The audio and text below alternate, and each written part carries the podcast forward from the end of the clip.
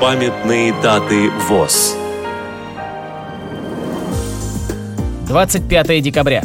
115 лет со дня рождения Сагита Ишмухаметовича Агиша, башкирского писателя, члена Союза писателей Башкирской АССР. 25 декабря. 70 лет со дня создания Викуловской местной организации Тюменской областной организации Всероссийского общества слепых.